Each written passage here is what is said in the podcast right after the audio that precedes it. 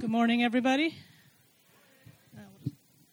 All right. Well, as is our custom, if you would stand for the reading of God's word, we are going to start um, actually in Exodus 15, chapter or chapter 15, verse 22, and I'm going to read all the way through the end of verse 16. Then Moses led Israel from the Red Sea, and they went into the desert of Shur. For three days they traveled in the desert without finding water. When they came to Marah, they could not drink its water because it was bitter. This is why the place is called Marah. So the people grumbled against Moses, saying, What are we going to drink? Then Moses cried out to the Lord, and the Lord showed him a piece of wood. He threw it into the water, and the water became fit to drink. There the Lord issued a ruling, an instruction for them, and put them to the test. He said, If you listen carefully to your God, the Lord your God, and do what is right in his eyes, if you pay attention to his commands and decrees, I will not bring on you any of the diseases I brought on the Egyptians, for I am the Lord who heals you. They then came to Elim, where there were 12 springs and seven palm trees, and they camped there near the water. The whole Israelite community set out from Elim and came to the desert of Sin, which is between Elim and Sinai, on the fifth day of the second month after they had come out of Egypt. In the desert, the whole community grumbled against Moses and Aaron. The Israelites said to them, If only we had died by the Lord's hand in Egypt. There we sat around pots of meat and ate all the food we wanted, but you have brought us out into the desert to starve to death. Then the Lord said to Moses, I will rain down bread from heaven for you. The people are to go out each day and gather enough for that day. In this way, I will test them and see whether they will follow my instructions. On the sixth day, they are to prepare what they bring in, and that is to be twice as much as they are to gather on the other days. So Moses and Aaron said to all the Israelites, In the evening you will know it was the Lord that brought you out of Egypt. And in the morning you will see the glory of the Lord, because he has heard your grumbling against him. Who are we that you should grumble against us? Moses also said, You will know that it was the Lord when he gives you meat to eat in the evening and all the bread you want in the morning, because he has heard your grumbling against him. Who are we? we you are not grumbling against us, but against the Lord. Then Moses told Aaron, Say to the entire Israelite community, Come before the Lord, for he has heard your grumbling. While Aaron was speaking to the whole Israelite community, they looked towards the desert, and there was the glory of the Lord in the cloud. The Lord said to Moses, I have heard the grumbling of the Israelites. Tell them, at twilight you will eat meat, and in the morning you will be filled with bread. Then you will know that I am the Lord your God. That evening, quail came and covered the camp, and in the morning there was a layer of dew around the camp. When the dew was gone, thin flakes like frost on the ground appeared on the desert floor. When the Israelites saw it, they said to each other, What is it? Because they did not know what it was. Moses said to them, It is bread. It is the bread the Lord has given to you to eat. This is what the Lord has commanded. Everyone is to gather as much as they need. Take an omer for each person you have in your tent. The Israelites did as they were told. Some gathered much, some gathered little. And when they measured it by the omer, the one who gathered much did not have too much, and the one who gathered little did not have too little. Everyone gathered just as much as they needed.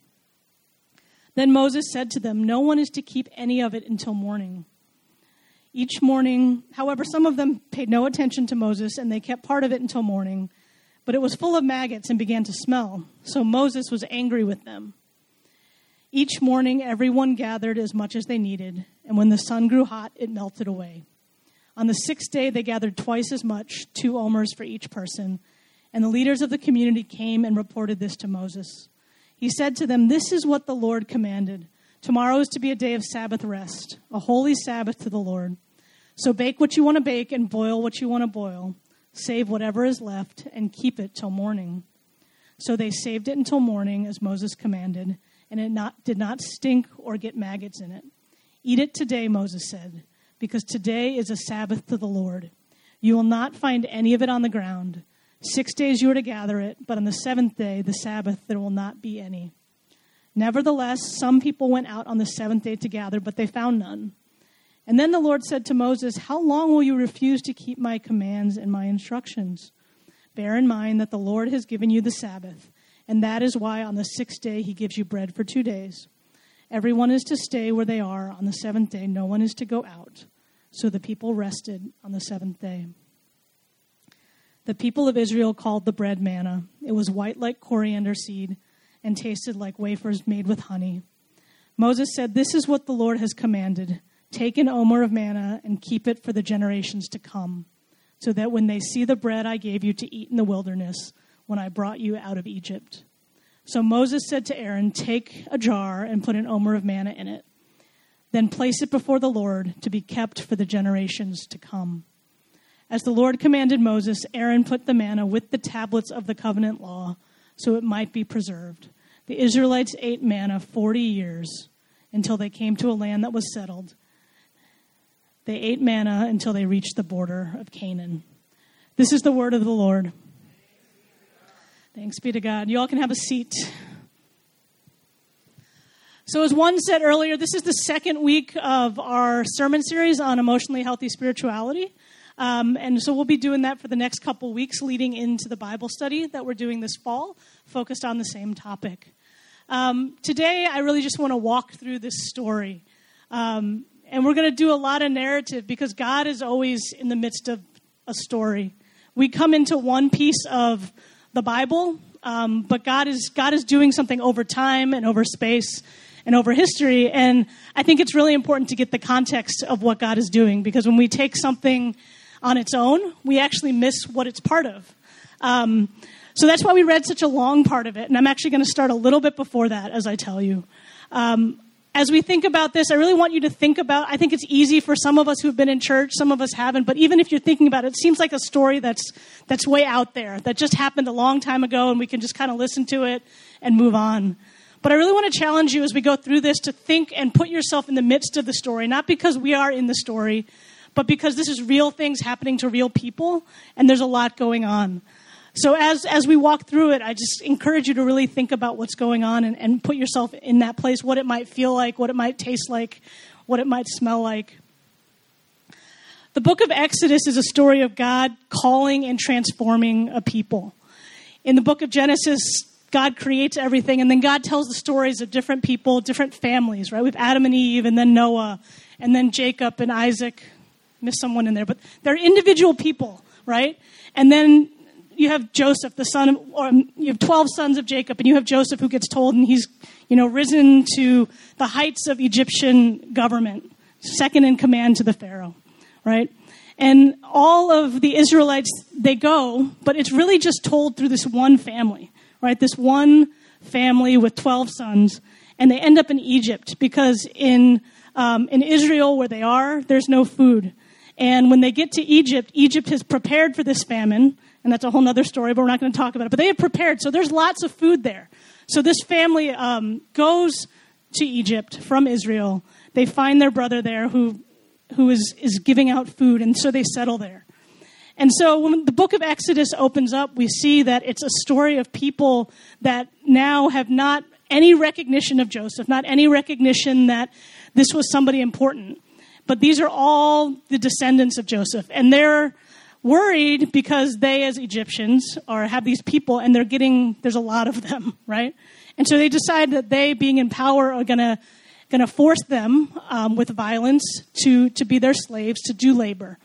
And so uh, when we come into the book of Exodus, it's, it's telling the story not just of people in that line, but of a people, of a group of people, of the people of God um, that are coming together um, to be God's people, not just one family going through things.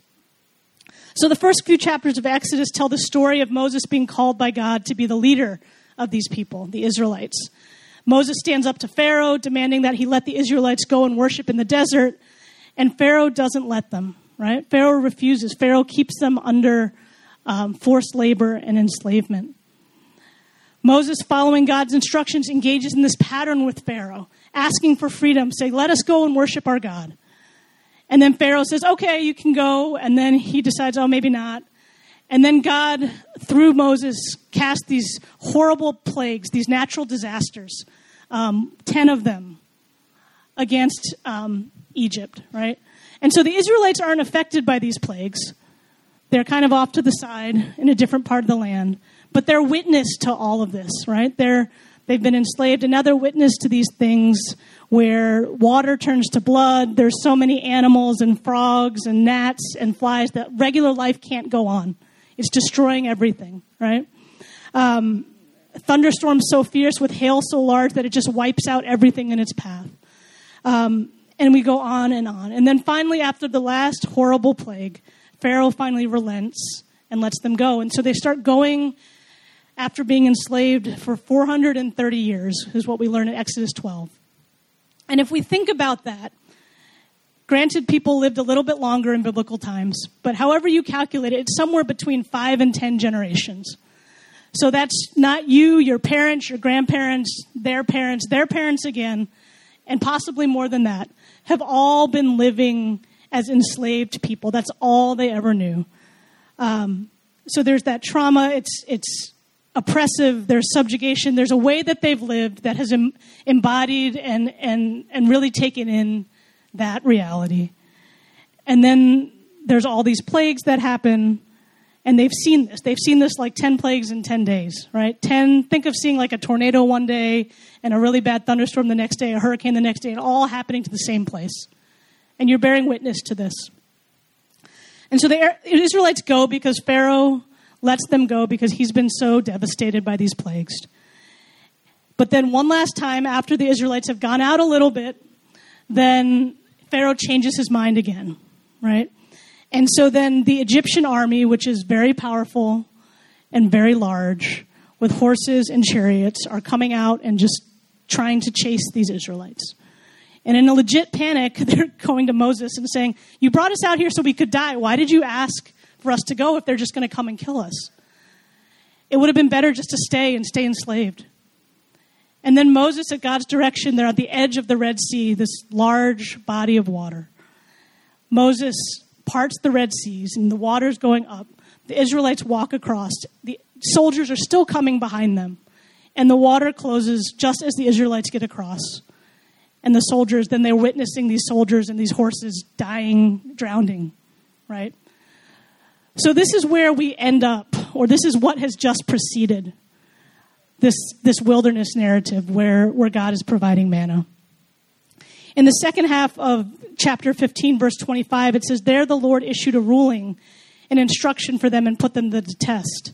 He said, If you listen carefully to the Lord your God and do what is right, if you pay attention to his command and keep his decrees, I will not bring any of the diseases I brought on the Egyptians, for I am the Lord who heals you. I think if I hear that from my lens, I think, why is God testing these people? Why is God being conditional with these people who have gone through all this stuff? Why is God saying, now only if you do these things will, will I take care of you? But I think we have to take a step back and say, in the ancient days, you remember God had created people. And in Exodus, God was in the midst of life with people. God showed up in a cloud, God showed up in the stillness. God was talking directly to the people of God, sometimes through Moses, sometimes just directly to them. And so God is not really saying, if you do this, then. God is saying, this is just a fact. I am in relationship with you. If you pay attention to what I tell you to do, I will take care of you.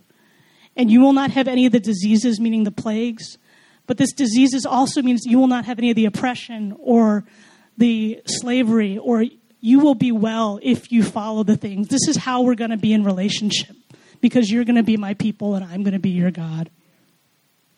And so God isn't threatening to exit a relationship with the people of God. God is saying, This is how I want to be with you. God said, I've created you. And this is how you can reflect my image by being with me. And so, if the Israelites obey God, who is in their midst, literally telling them, this is what you need to do, they're going to be okay. And that it's God who will bring them healing. God identifies himself at that point as the God who heals. And that is good news to a people who have been through some stuff, right? It is in God's nature to bring healing, physical healing, emotional healing, spiritual healing, healing to the world, to circumstances. That is in God's nature. It's in God's nature to bring shalom and wholeness and bring things into the way God intended it. And so God does that in every area of our lives and in every situation. And so when we get into Exodus 16, where God, faithful to God's nature as healer, we see that God heals in oppressed people, a broken people, by patiently holding their pain and their emotions and their trauma and imprinting a new narrative of God's provision and God's care. And so today we're going to talk about three ways that we respond to this God who heals by trusting God, right? So, first, we respond to our healing God by owning our emotions and trusting that God will hold them. The second way we respond to our healing God is by letting go of control and submitting ourselves to communal practices and accountability. And finally, we respond to our healing God by participating with God in becoming what God is shaping us to be. So, first, we respond to our God by owning our emotions and trusting God to hold them. So, the people that we encounter in Exodus 16 have just entered a wilderness, a new place. They're physically safe, but they're in a new place. They're weary, they're tired, they're thirsty, they're hungry, they carry with them the oppression and the trauma and the history of the last 400 years in slavery. They carry it in their bodies and in their minds and in their spirits. Simply by nature of who God has made them to be, they carry this heaviness because God feels and God knows. And so they carry this with them. They're just trying to survive. And they're grumbling. How many of you all grumble on a regular basis? Complain, argue? like every hand should be up. I know I do this, right? And they're doing what I often will do. And instead of saying, hey, I am upset or I am anxious because it's coming, I want to blame it on somebody else and say it's, it's their problem, right? And so instead of owning what's actually going on, the Israelite community, they're, they're afraid, they're in a new place, they're anxious, they don't have enough to eat, they don't know if they're going to have enough to eat, they don't know if they're going to survive. And so they're grumbling. They're grumbling to Moses and to God. And God, knowing them and having been with them from the beginning of time and the beginning of their time in Egypt, having literally been in their midst and walking and speaking to them, God responds to their grumbling in two ways. One, with a plan that's going to alleviate their hunger and thirst. So God has a plan that He shares. And God just receives their grumbling. God doesn't tell them, oh, you shouldn't be grumbling. Oh, why, what, I just brought you out of Egypt. I just opened the seas. I just gave you water because I threw, like Moses threw a piece of wood. How do you not, like, God doesn't do that. God just receives and takes and understands that this is a reasonable reaction from a people who have been through some stuff. And so in, in verse 8, Moses and Aaron name the reality to the people that, hey, you think you're grumbling to us as your leaders, as your human leaders that you can see, but we know you're actually grumbling and complaining to the God who you can't always see. We know that you might think you're blaming us, but I know, or we know that you're actually blaming God for feeling broken and anxious and scared. And so in verse 9, Aaron tells the people, the whole community of Israel, Come before the Lord, for God has heard you. And in verse 10, as Aaron is speaking, God actually shows up. The glory of the Lord shows up in a cloud. And as we keep going, it says, God says, I have heard your grumbling. God is speaking directly to his people. I have heard your grumbling, and you'll eat meat in the evening and bread in the morning. God hears the people that he created. God is being patient and compassionate God knows everything they're holding in their bodies and in their minds and their spirits. And God holds their difficult feelings with grace and compassion, love and care, and without any sort of judgment. God hears their cries and their grumbling. God holds their collective story as an oppressed people, broken down, worn out. God holds their individual stories, their individual pain as daughters and sons and mothers and fathers neighbors and friends and worshipers. The Lord who heals can hold difficult emotions, pain, and trauma for a people that God made.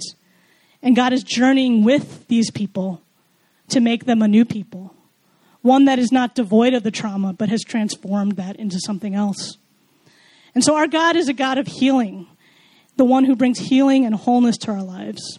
And so the first way that we respond to this God who's, who has shown himself to be able to hold all of what we have and all of our emotions is to own them and to name them and trust that God will do and be who God is. When we're on a journey towards becoming more emotionally healthy, we're trying to love ourselves well, love God well, love each other well, and love this world well. And because we live in a broken world that is um, infested by sin on every level, we don't do that naturally. And so we have to work on that. We see in Exodus 16 that God receives all these reactive feelings, all the feelings of scarcity and anxiety and fear and discontent. And we know that God created us in God's image. And so, though we're all wired differently, though we all come from different family systems and different cultures, we're all at different places in this journey of what it means to actually live into being whole emotionally. But wherever we are, we can continue to move into that and be, continue to come into what God is doing because God can hold that and God knows us. And so, what are some very practical ways that we can actually name to God? And, and I don't know about you, but I've, I've grown up in ways that emotions aren't even a Christian thing sometimes because they distract us from being part of who God is. They're not as trustworthy as maybe our faith or our logic should be. But the reality is, because God created us that way, we need to learn how to actually understand our emotions because God is actually speaking to us and using them to do the work of God. And so, what are some very practical ways that we can respond um, to actually own our emotions and entrust them to God? Um, there's a lot of different ways. Um, we, if you didn't get a chance um, to hear the panel last week of our mental health professionals, I really encourage you to um, to listen to that. There's some very practical advice there. a um, couple other things that maybe would be helpful is read the Psalms. Pick a psalm. Psalm is sort of a book of prayers. It's in the middle of the Bible, and it expresses every kind of emotion, from joy to pain to sorrow to anger, um, rage. You might even say all kinds of, and and read them and challenge yourself to pray, expressing the emotions that you feel and see in the Psalms. And as you pray, pause and leave space so that you can hear what your body is reacting or how it's how it's where is it tight? What's what's flinching or what are you what are you doing? And take some time to note how you feel and how God is responding to you and to bring that back to God. A couple of other ways. Um, if you go onto the, if you came in, there's these packets that have some printouts, or if you go on the website, there's a, re- a resource that under the sermon title that says emotional resources or emotion resources. Um, some of us are not people that like to use our words very well or don't use them very well naturally. So there's some visual references that you can look at. And I realize we don't have a screen, and it's probably the first time I'm a little bit upset about that. But um, there's two sheets. One of them is this um, several pictures of a little girl um, that depicts different feelings. So there's like a thoughtful one, an angry one, happy, surprised, disappointed, scared. So if you need a place to start, that might be one place to start and say, which one of these looks like me right now and why? They're also really good for children. There's another one here that's a, um, a tree with a bunch of uh, blob looking people, and they're numbered. Um, and this is something a coworker of mine showed that you look at the tree and see which of these people, they're at different points on the tree, they're in different groupings and looking different ways and have different faces, but which one of these feels like you? Which one of them looks like you? And then which one of them looks like what you want to be right now? And think about that, right? For those of you who are a little more wordy based, I know you can't read any of this, but there is another a wheel here, and in the middle, um, there's a, a, psychologist that kind of did some work on the core eight emotions. Um, and so they're bad, happy, surprised, disgusted, angry, and fearful. And then as you go out on the wheel, there's more and more descriptive words as to, like, you know, if you feel surprised, do you feel confused or amazed? And then there's another layer outside of that. So sometimes, like, when we don't have words to describe our emotions, here's a bunch of words. and think about, you know, what are the differences? And in what situations do you feel less or more of a certain thing? Um, maybe there's an emotion that you don't feel at all. Why is that? Maybe there's an emotion you feel all the time. Or, or maybe you don't feel anything at all. Like, what, what is overwhelming that you can't feel that at all? So, those are just some tools that um, feel free to reference or to pull up online. And another thing is maybe you've already engaged in this journey of emotional health and awareness, and maybe you've engaged with God, you've engaged with others. You another way you can just invite somebody into something that you're feeling and somebody that you trust and say, hey, this is what I'm thinking and feeling. Like, help me process this and sit in the awkwardness because it is awkward and be okay with somebody who you trust and that God has brought into your life. But maybe you've already been on this journey and, and maybe it's too raw, or maybe you've already tried to talk to other people and it might be helpful to talk to a professional. Um, there's another resource that's on the website, as well as there's copies in the back um, that some of our church members have put together. Um, that's just titled Mental Health Resources, so it has some referrals for counselors and support groups and other, even just websites that are helpful. Um, so it's a spectrum, right? We're all on this journey of, of emotional health, and we know that we have a God who holds us, holds our emotions, and holds that. But wherever we are in the journey, we can continue to live into that and to live into what God is calling us to do. So, the first way we respond to our healing God is by owning our emotions and trusting that God will hold them. The second way we respond to our healing is by choosing to let go of control and trusting God's provision. So, if the first 12 verses of Exodus 16 tell the story of a people grumbling in their fears and anxiety, and these people are heard by God who provides for them, right? Verses 4 and 12 are key because they speak into God's purpose for the 40 years that they will be spending in the wilderness. Verse 4 says God will provide nourishment, God will provide bread from heaven or the manna each day, and God will provide quail as well. God says every day you're to get what you need. On the sixth day, you get double, and on the seventh day, you do nothing, right? And then the verse, verse 12 talks about what they're doing as well. And we see God is actually forming a people in this. God is giving them tasks to do, but that's not really what God is doing. God is forming a people. And God is reminding them that I am the Lord your God. I brought you out of Israel. I will bring you to the next place.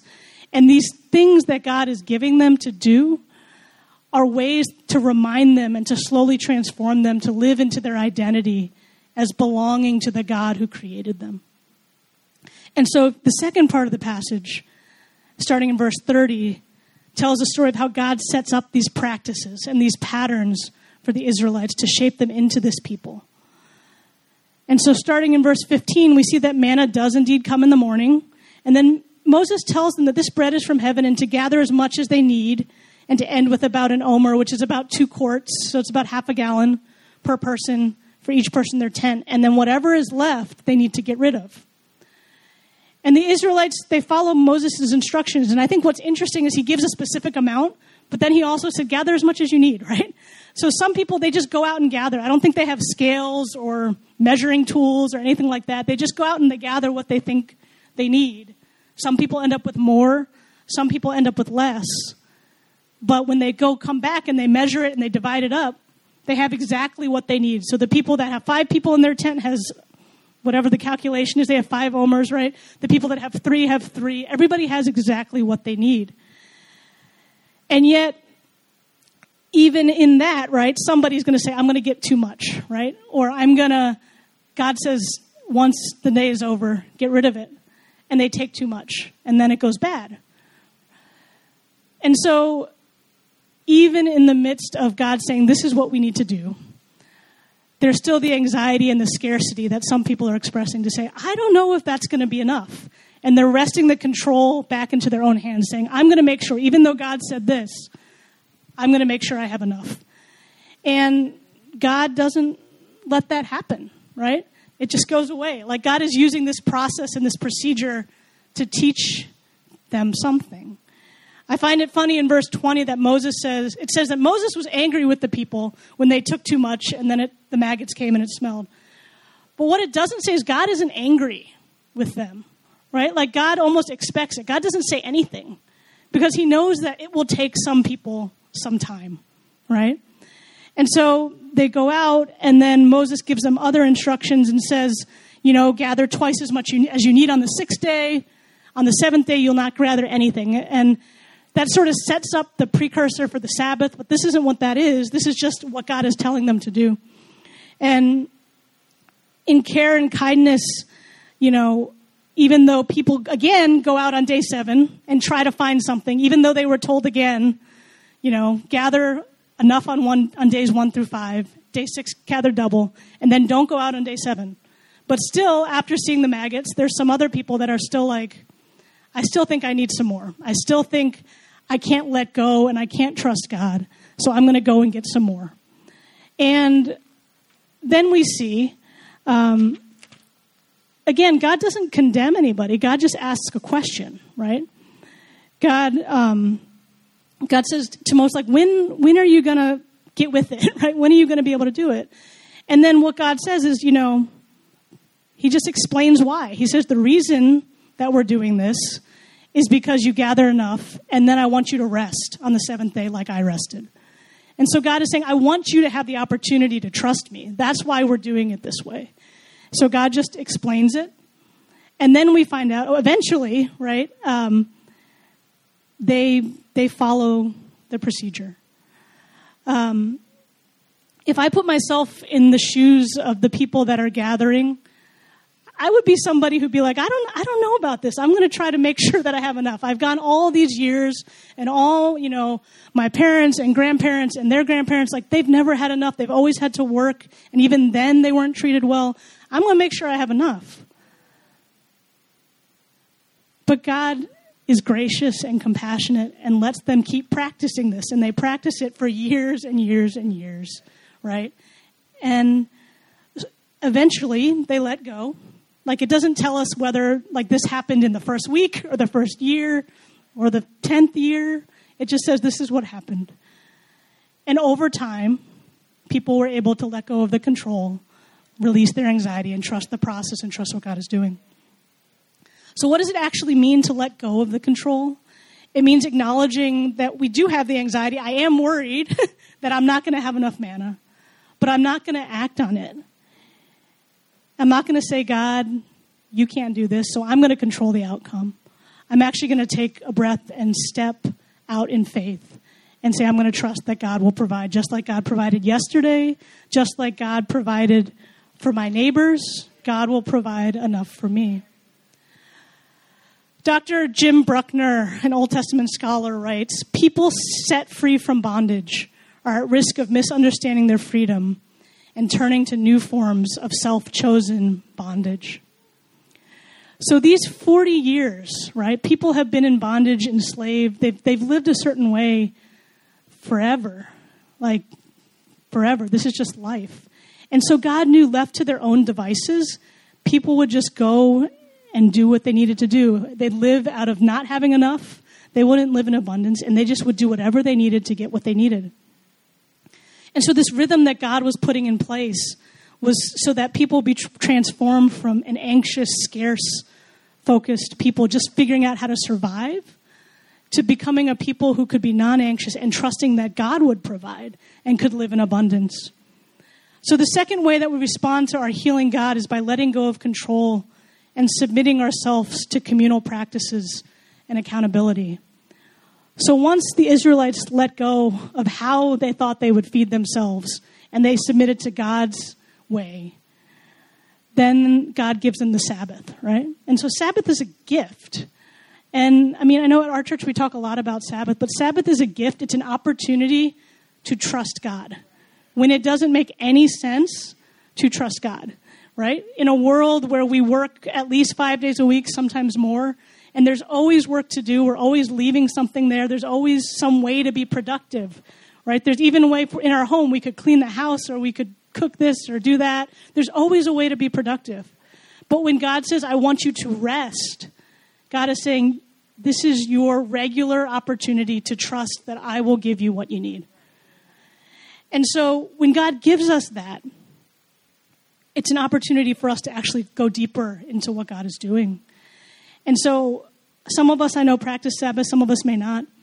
But I would invite you to really think about what you're doing if you're doing Sabbath. And how can you be more intentional?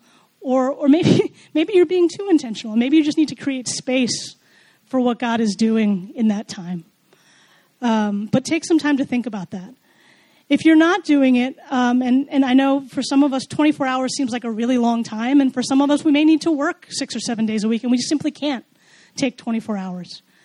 But start with what you can. The reality or, or the intention is to be intentional, right? Like, take half a day, take 10 minutes a day to stop and to breathe, or maybe just to listen to your breath and be reminded that God is in you and that God is working. Sabbath is an opportunity, however, we can implement it to cease striving and to release our own desire to control our lives. Because I know if I don't stop, I'm just grasping and trying to make it happen. But when I'm forced to stop, I can remember that God is there. I can listen to my body. I can listen and make time to hear from my friends who are doing things and giving life. Another practical way to respond to God and to submit, um, to give up our control and to practice together what it means to be the people of God um, is to be part of, of what God is doing at church, right? So that might you might be doing that by just showing up every Sunday morning. I know I don't take that for granted. I think some of us like it takes a lot to get here on a Sunday morning. And that may be your way of saying, I'm going to submit and worship with people and, and bring my stuff. Another way might be is to actually come to the Bible study that we're doing this fall. Um, as been mentioned a lot of times, um, we're working on a curriculum called Emotionally Healthy Spirituality. Um, and this really just will engage um, really an integrated approach to learning about what God is doing, not just with our minds, but with our hearts, with our souls, and with all of who we are. Um, it'll try to have a create a safe space intentionally to explore your emotions. So maybe like what you heard I was saying before, like having to listen to yourself and, and name yourself, you're like, that sounds nice in theory, but if I actually have to figure out how to do that, I, I don't really want to do that. But this is a space where you can show up and we can do it together, right? You'll be guided and there'll be exercises and there'll be passages and it'll be a safe space. You don't have to share exactly what you're thinking or feeling, but you'll have to do it and you can do it with other people. So if there is something going on, you can sit and get prayed for by other people. Or you can just sit in the presence as you're feeling sad or lonely and saying, hey, look, there's these people that care about me, and being reminded that God can show up through each other, right? Um, so, all that to say, I could go on about this. I think it's been very transformative in my own life um, to say that I can't fully be following God t- to the best of what God is calling me to do if I'm not emotionally healthy. Like, I have found that to be true. And it's a journey and it's hard, but it's really good. You know, God shows up in, in those ways. So I'd be happy to talk to you about it more. We have books in the back. Um, talk to one of our pastors. I'm sure they'd be glad to talk to you. So the first way we respond to our God who heals is by owning our emotions and trusting God to hold them. The second way we respond to our healing God is by letting go of control and submitting to communal practices and accountability. And then finally, the last way we respond to our healing God is by participating with God in what God is doing and making meaning of that. In Exodus 31, 16, verses 31 to 35, we see sort of a postscript to the story of the Israelites in the wilderness because we see that the people have now been transformed. They're no longer grumbling, they're following what God is asking. But it's been 40 years, and the people who are relying on God, knowing that God who has provided, God who brought them out of Egypt, the God who they belong to. The same God will bring them into the next thing. They're standing on the precipice or on the corner, on the edge of the promised land that they've been promised for as many generations as they've been in Egypt. That someday they will get out and they will get to this promised land. They're on the edge of that. And so now that they've spent 40 years in this wilderness practicing the presence of God, practicing trusting God, they can now trust God to move forward into the next chapter of whatever God is doing. And so what it says is, you know, take an omer of manna that was taken, so one portion of manna was taken and preserved for the generations to come. And we see that in verse 34, Aaron is putting this manna with the tablets that contain the Ten Commandments. So this is how we know this is kind of a little note that's written after the fact because the Ten Commandments is actually not until Exodus 20 or I think it's later than that actually, but it's later in Exodus. But the reason that the writer of Exodus is telling us this is because the manna has now become something not that is a means of getting the people to trust God and to live into the way God is wanting them to. The manna is now something to remember what God has done, right? So they're saying, put this manna with the Ten Commandments, which is, again, something very important um, to the Israelites. Take it and hold it up and remember not just that God got you here, not just that God got you to the place where you could trust Him and that you could, you could be real with Him, but that God took you through all this stuff. God took you through the 40 years that it took. God took you through the, through the 400 years of enslavement and trauma and oppression. And God did that. And so God brings them out of Egypt. But the healing um, care that God exercised for them, um, the ability for them, um, their emotions and their pain to be held by God, those are the things that when they see the manna there with the Ten Commandments, they're also to remember, right? That God could hold them. And so the manna becomes a symbol of God's people participating in the work of God. When they were in um, the wilderness and doing the things that God had told them, they're, just doing it. They're, they're going out to gather. They're taking, you know, twice as much on the sixth day, and they're not doing it on the seventh. They repeat it, and they repeat it, and they repeat it. But over time, God is making everything new. God is transforming the people. And so, one of the reasons why I started today's message with a lot of context, other than the fact that I find it interesting and powerful, is because God is always doing something and inviting us to participate in the middle of the story, right? Like our lives or however many years we live but they're in the middle of the story that God is doing from age to age, from the beginning of time to the end of time. And so, what God is doing in the wilderness is God doing something in the lives of the Israelites that were there. And it is God doing something as part of this larger story. And because God is always in the midst of doing something bigger than just what we can see, God invites us to participate with Him in what He is doing. And so our job is to be faithful to whatever's in front of us, whatever the task or the job or the person or the day, and then holding that loosely enough to say that I know God is doing something else beyond that only God knows.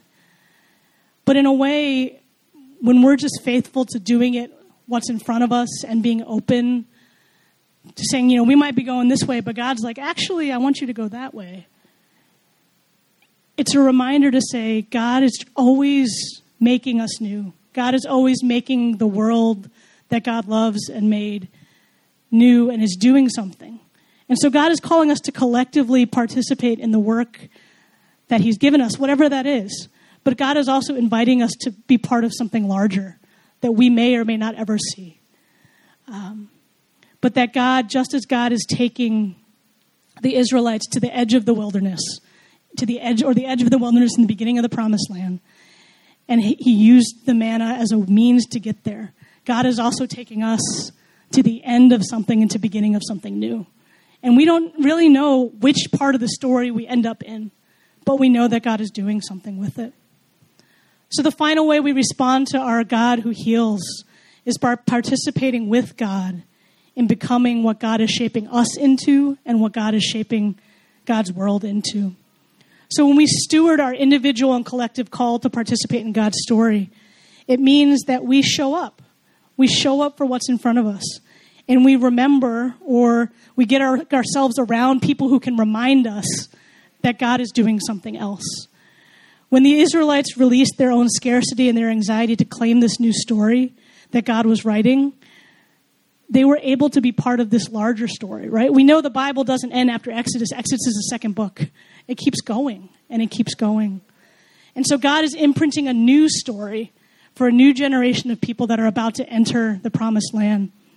Their process of stewarding the call of 40 years, 40 years in the wilderness, um, was so that they could let go of what they thought they wanted. They just wanted to survive. They just wanted to get out of slavery. They just wanted enough food to eat. That's what they were set, they, they were satisfied with that. But God wanted to take them into something much, much bigger. And God was the one that would direct that.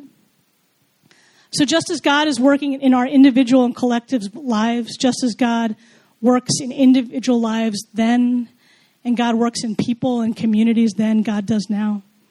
And just as we work and participate in the right in the work of righting systemic wrongs and, and fighting against things that are unjust, because we believe on this side of heaven or the next, God will make all things right. But God is also working in us to make all things right.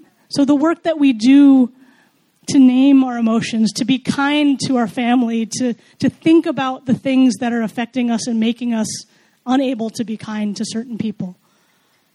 That is God working in the same way, righting the brokenness of our past, rewriting stories of our families, and, and making something new in our own lives that we may see or we may not. Our children may be, or their children may be the beneficiaries of that.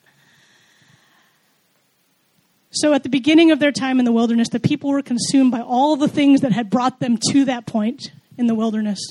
They had the experiences they brought with them from Egypt, and then God meets them there. God meets them there in the midst of their experience, and God gives them new rhythms and new patterns that will govern their lives. They weren't focused on getting somewhere, but once they were practicing the things that God gave them, they were just practicing on being faithful and being where they were and knowing that it was God who brought them out. The task of gathering manna wasn't the goal or even the focus, it was just the means for them to remember that God was in their midst. And so, as we enter this season of focusing on emotional health, and we continue to be in the process of a lot of things, right? We're in the process of perhaps acquiring a building. We're in the process, what, you, every one of us is in process of something. Let's not try to focus on the how or the tactic or the technicality or how am I going to get to the next job? How am I going to help my child do this? How am I going to get to my next goal? But let us try to be focused on what's in front of us and be slow enough to say that I can see what God is doing, even right here in this moment. So, wherever you are in your emotional journey and your faith journey, be encouraged that God only takes us to the place where God already knows we have the capacity to be and to move from. God brought the Israelites to the wilderness because he knew that in 40 years they would be transformed. They didn't know it, but God knew it.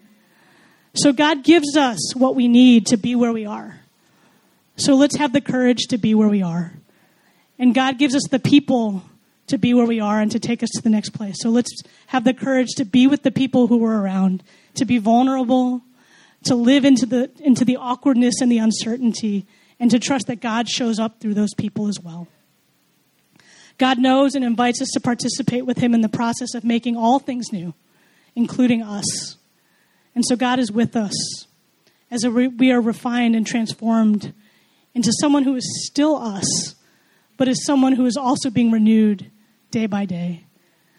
I was at a, a Catholic retreat center with um, our leadership team and our staff this weekend, or yesterday. not, the weekend's not over. Um, and in Catholic tradition, the cross usually has Jesus still hanging on it. We have an empty cross. But there they, they focus on the fact that Jesus hung on the cross. And what it means is that Jesus has lived our lives.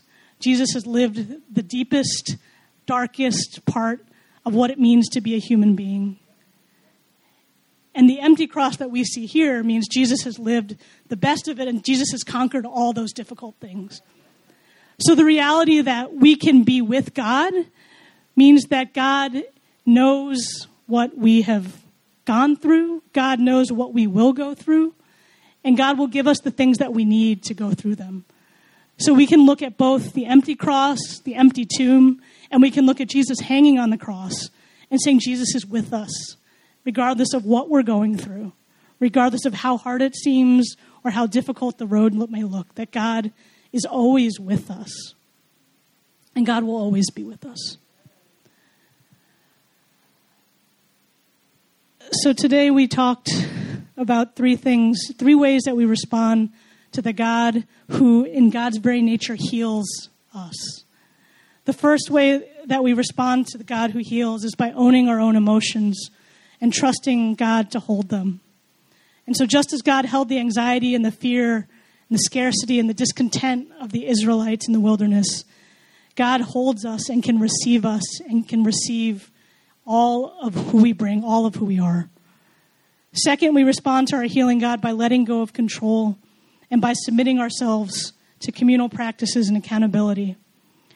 And so, by choosing to let go of our own desires for things, how things will work out, and sub- to submitting to what God is doing and to what people are doing around us and to what the church is calling us into, we let God minister to us outside of us, right? We let God, we say, God, you're going to I don't have to do it all myself. And I can rely upon the people of God and the church at large to help me on this journey. And lastly, we respond to our healing God by participating with God in becoming who and what God is, is bringing into being. So, God is in the business of making all things new, everything. And so, when we show up and are present where we are, doing the things that God has put in front of us, we just trust that God will continue to do all the things in us and around us and through us that God has called us to do and that God will be doing outside of anything we can ever see because God is that good and we get to participate in that. So let's pray.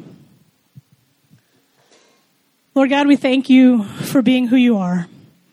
Lord, we stand in awe of just the fact that you invite us to participate into what you are doing in the world. Lord, you didn't need us to do anything, but yet you invite us to be with you and to be in relationship with you and to, to understand the good and gracious and amazing things that you're doing.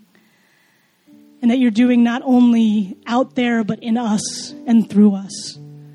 So, God, Lord, I pray that you just give us the courage to do the things that you're calling us to do and give us um, the fortitude to last. And when we can't, Lord, bring us around people that will give us faith, that will enhance our faith and increase our faith. Thank you for not calling us to do it by ourselves, but giving us a community of believers that we can lean on. So, Lord God, I ask that you would continue to show us and reveal to us um, as we worship you where you want us to go, what you want us to do, what you want us to listen to. Lord, make us aware of who you are in us and through us and outside of us. We pray all this in the name of the Father and the Son and the Holy Spirit. Amen.